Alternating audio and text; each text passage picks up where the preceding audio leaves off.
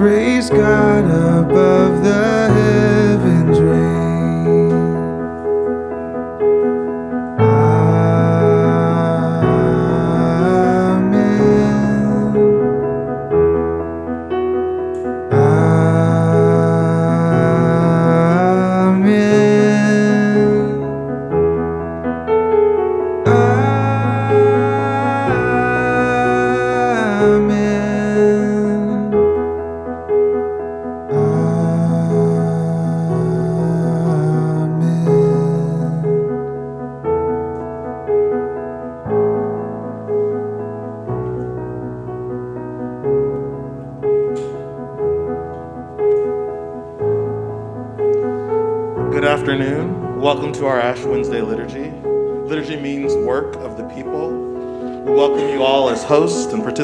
of our liturgy this afternoon. Before we begin with the prayer, we invite you into a moment of silence as we gather to begin this season of Lent together.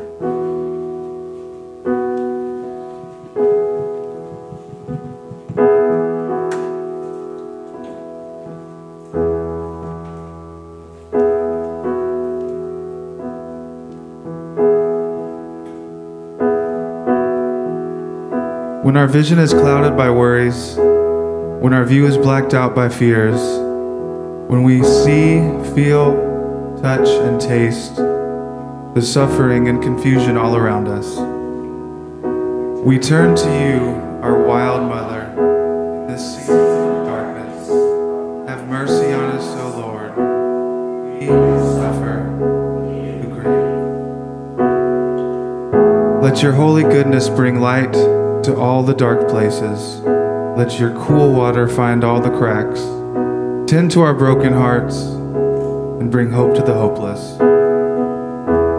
We turn to you, our wild Father, this season of darkness.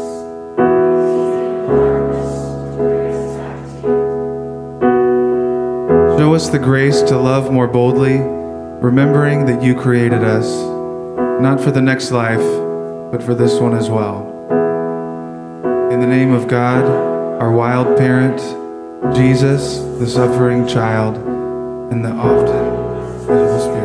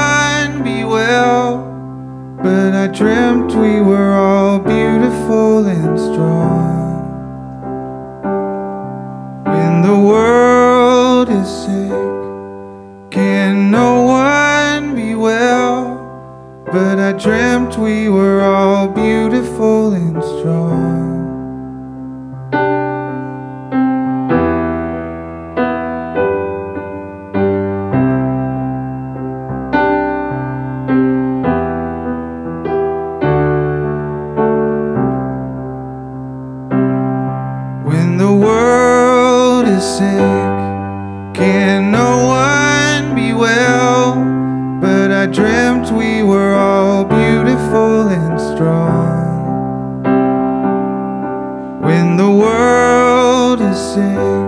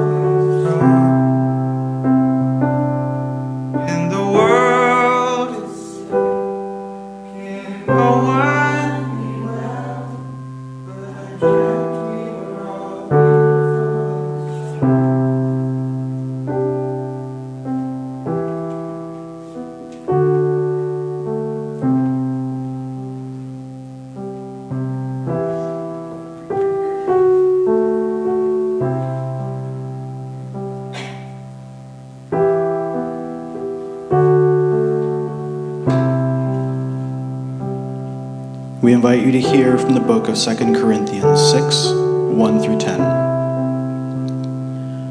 As we work together with him, we entreat you also not to accept the grace of God in vain. For he says, At an acceptable time I have listened to you, and on a day of salvation I have helped you.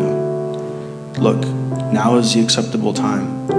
Look, now is the day of salvation. We are putting no obstacle in anyone's way, so that no fault may be found with our ministry. But as servants of God, we have commended ourselves in every way in great endurance, afflictions, hardships, calamities, beatings, imprisonments, riots, labors, sleepless nights, hunger, impurity, knowledge, patience, kindness, holiness of spirit, genuine love, truthful speech, and the power of God, with the weapons of righteousness for the right hand and for the left.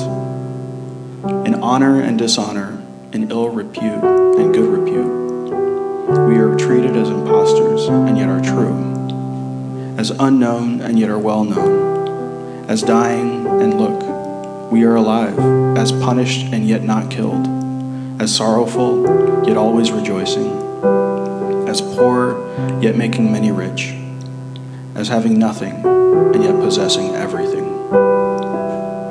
The word of the Lord. The grass withers and the flower fades.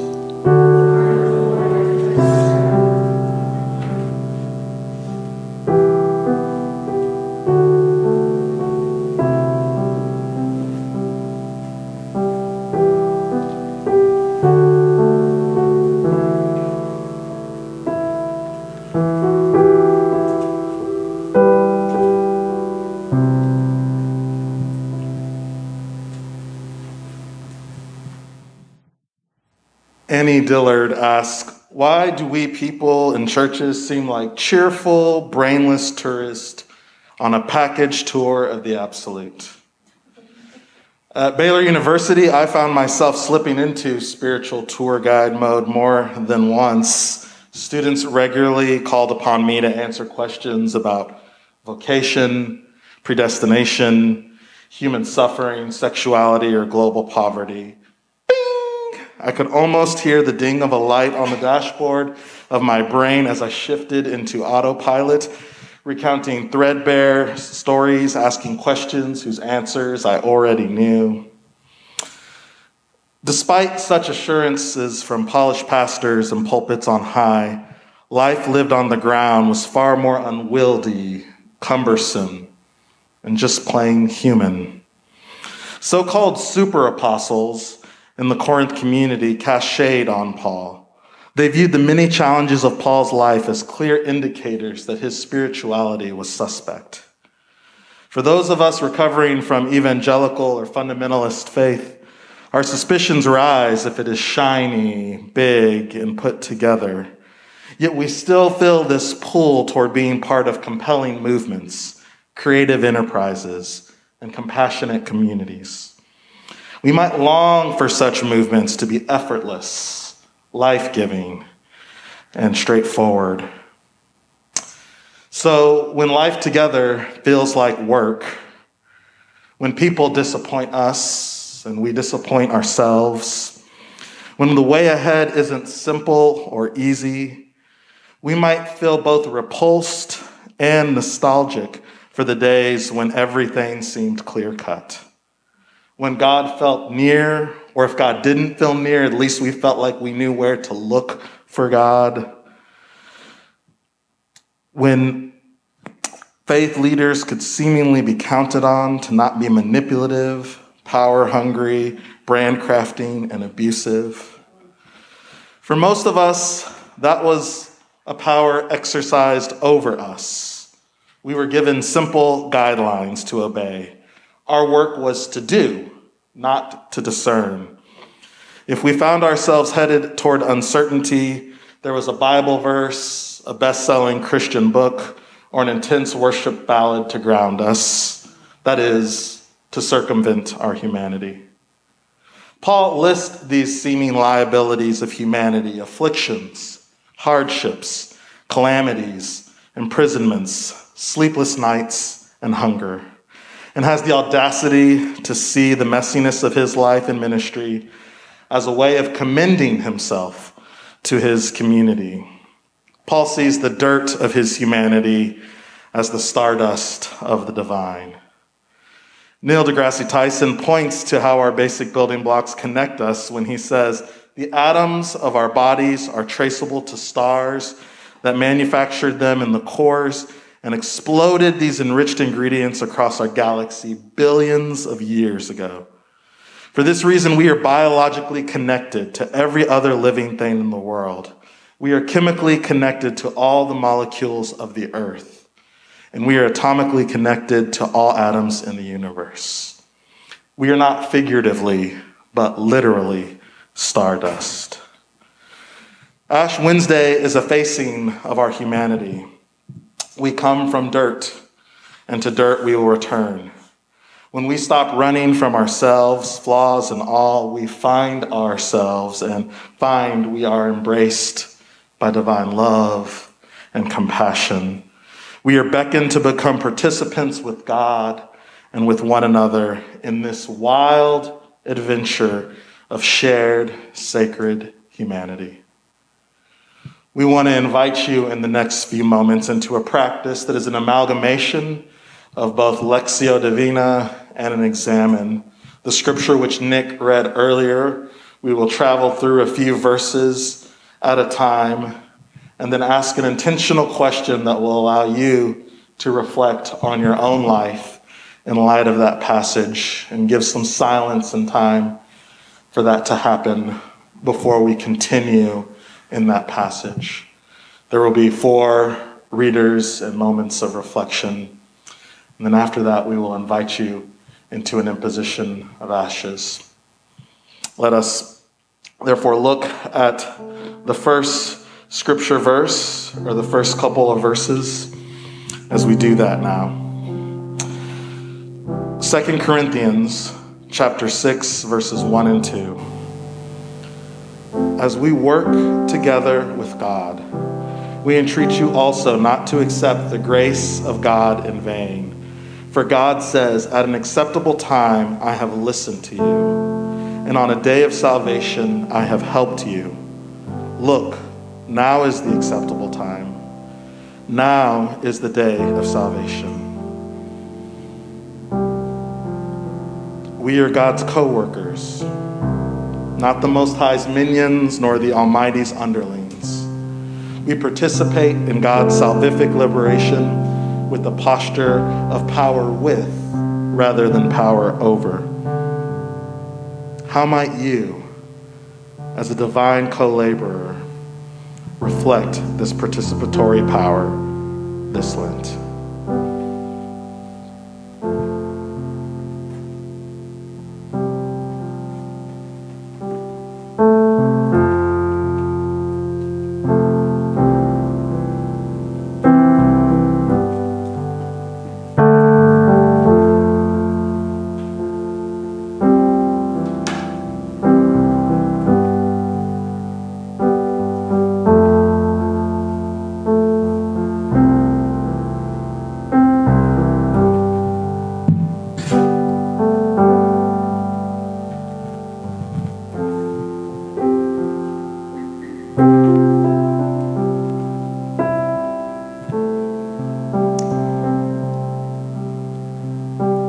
No obstacle in anyone's way, so that no fault might be found with our ministry.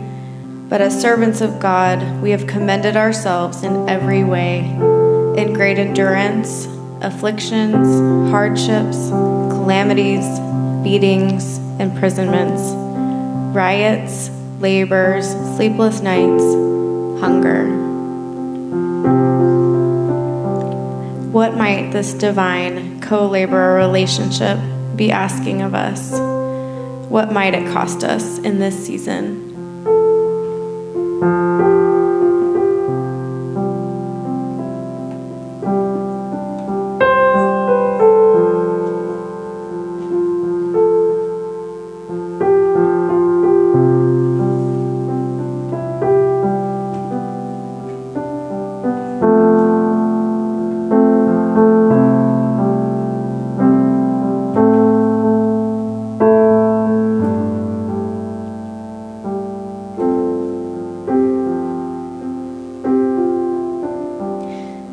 Purity, knowledge, patience, kindness, holiness of spirit, genuine love, truthful speech, and the power of God, with the weapons of righteousness for the right hand and for the left, in honor and dishonor, in ill repute and good repute.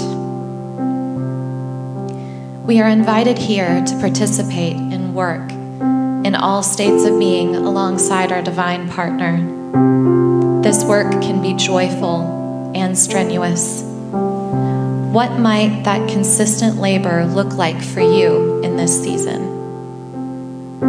What emotions does this bring up in you?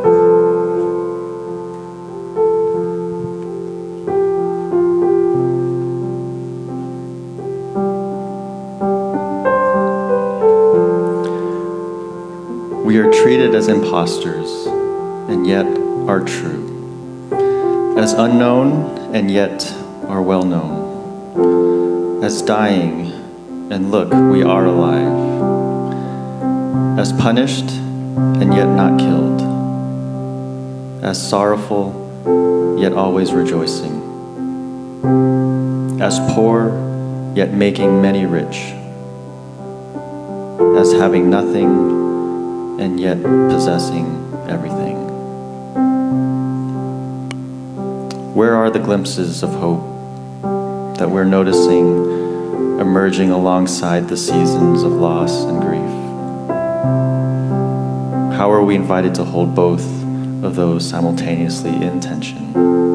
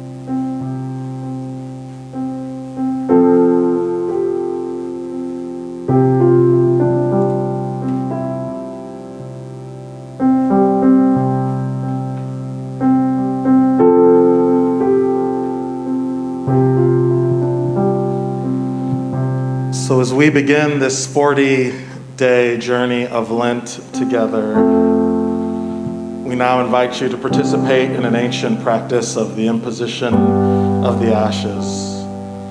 Just a few moments, Amy will be up here and they will be available to impose the ashes on us, this cross that reminds us that we are dust and to dust we return. It is, in some sense, in a culture where we are often trying to be younger and fitter and shinier and put together than we could ever possibly be. This reminder that we come from dirt and one day, and even very much now, are on our way to returning to that dirt. It is meant to symbolically, and in some ways you could even argue literally, ground us.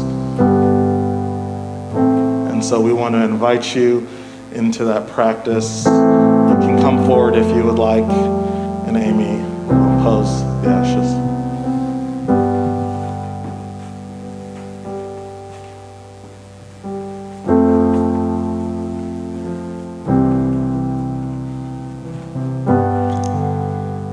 May the dust on our heads remind us of where we all came and where we are returning. We invite you now to come forth in silence and meditation. All are welcome friends. From dust we all came, and to dust we shall return.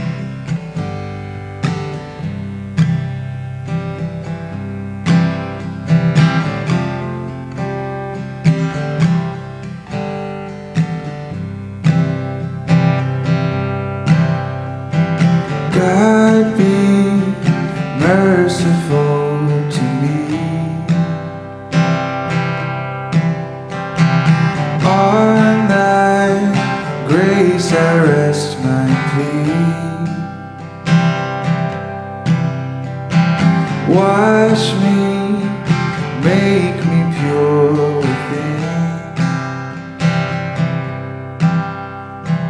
Cleanse me, oh, cleanse me from my sin. Gracious God, my heart renew. Make my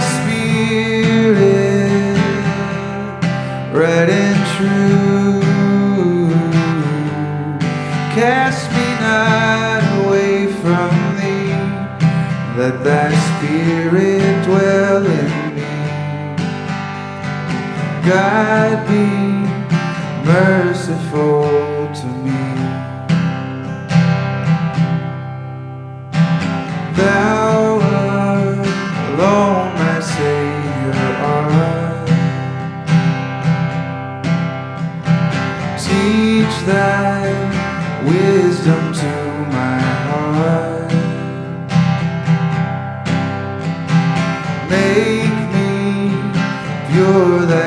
thy grace bestow. Wash me whiter than the snow. Gracious God, my heart renew. Make my spirit right and true. From thee. Let my spirit dwell in me. Oh God, be merciful to me. Let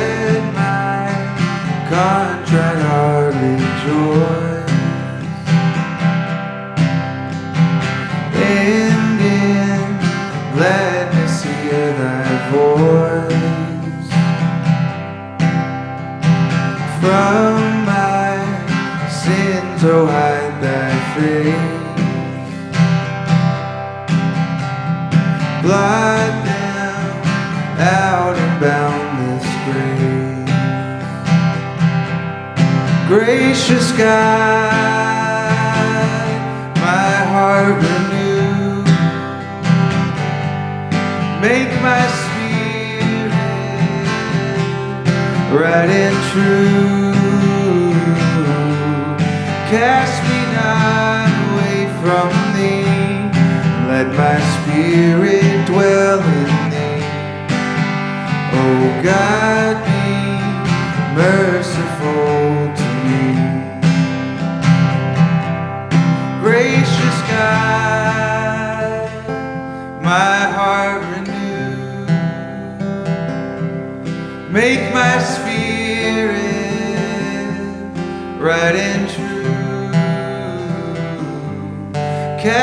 not away from thee. Let my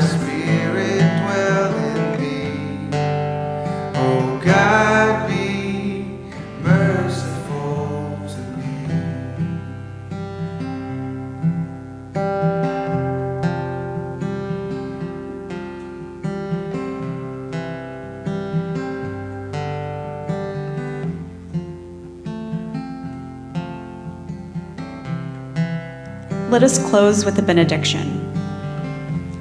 O Lord, relinquish our lingering claim to bitterness and instead submit our hearts to the work of sorrow, so that in your hands these hollowed spaces of love and pain and memory would become hollowed spaces, holy spaces over which your spirit hovers and broods, crafting in us a great compassion and singing new hopes to life.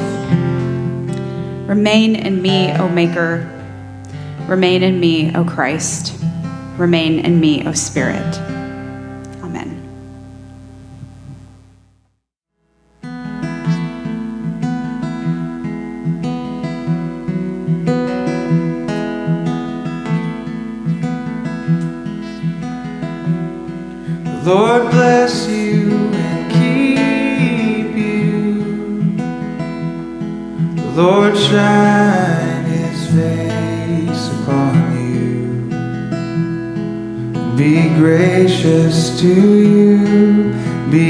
gracious to you.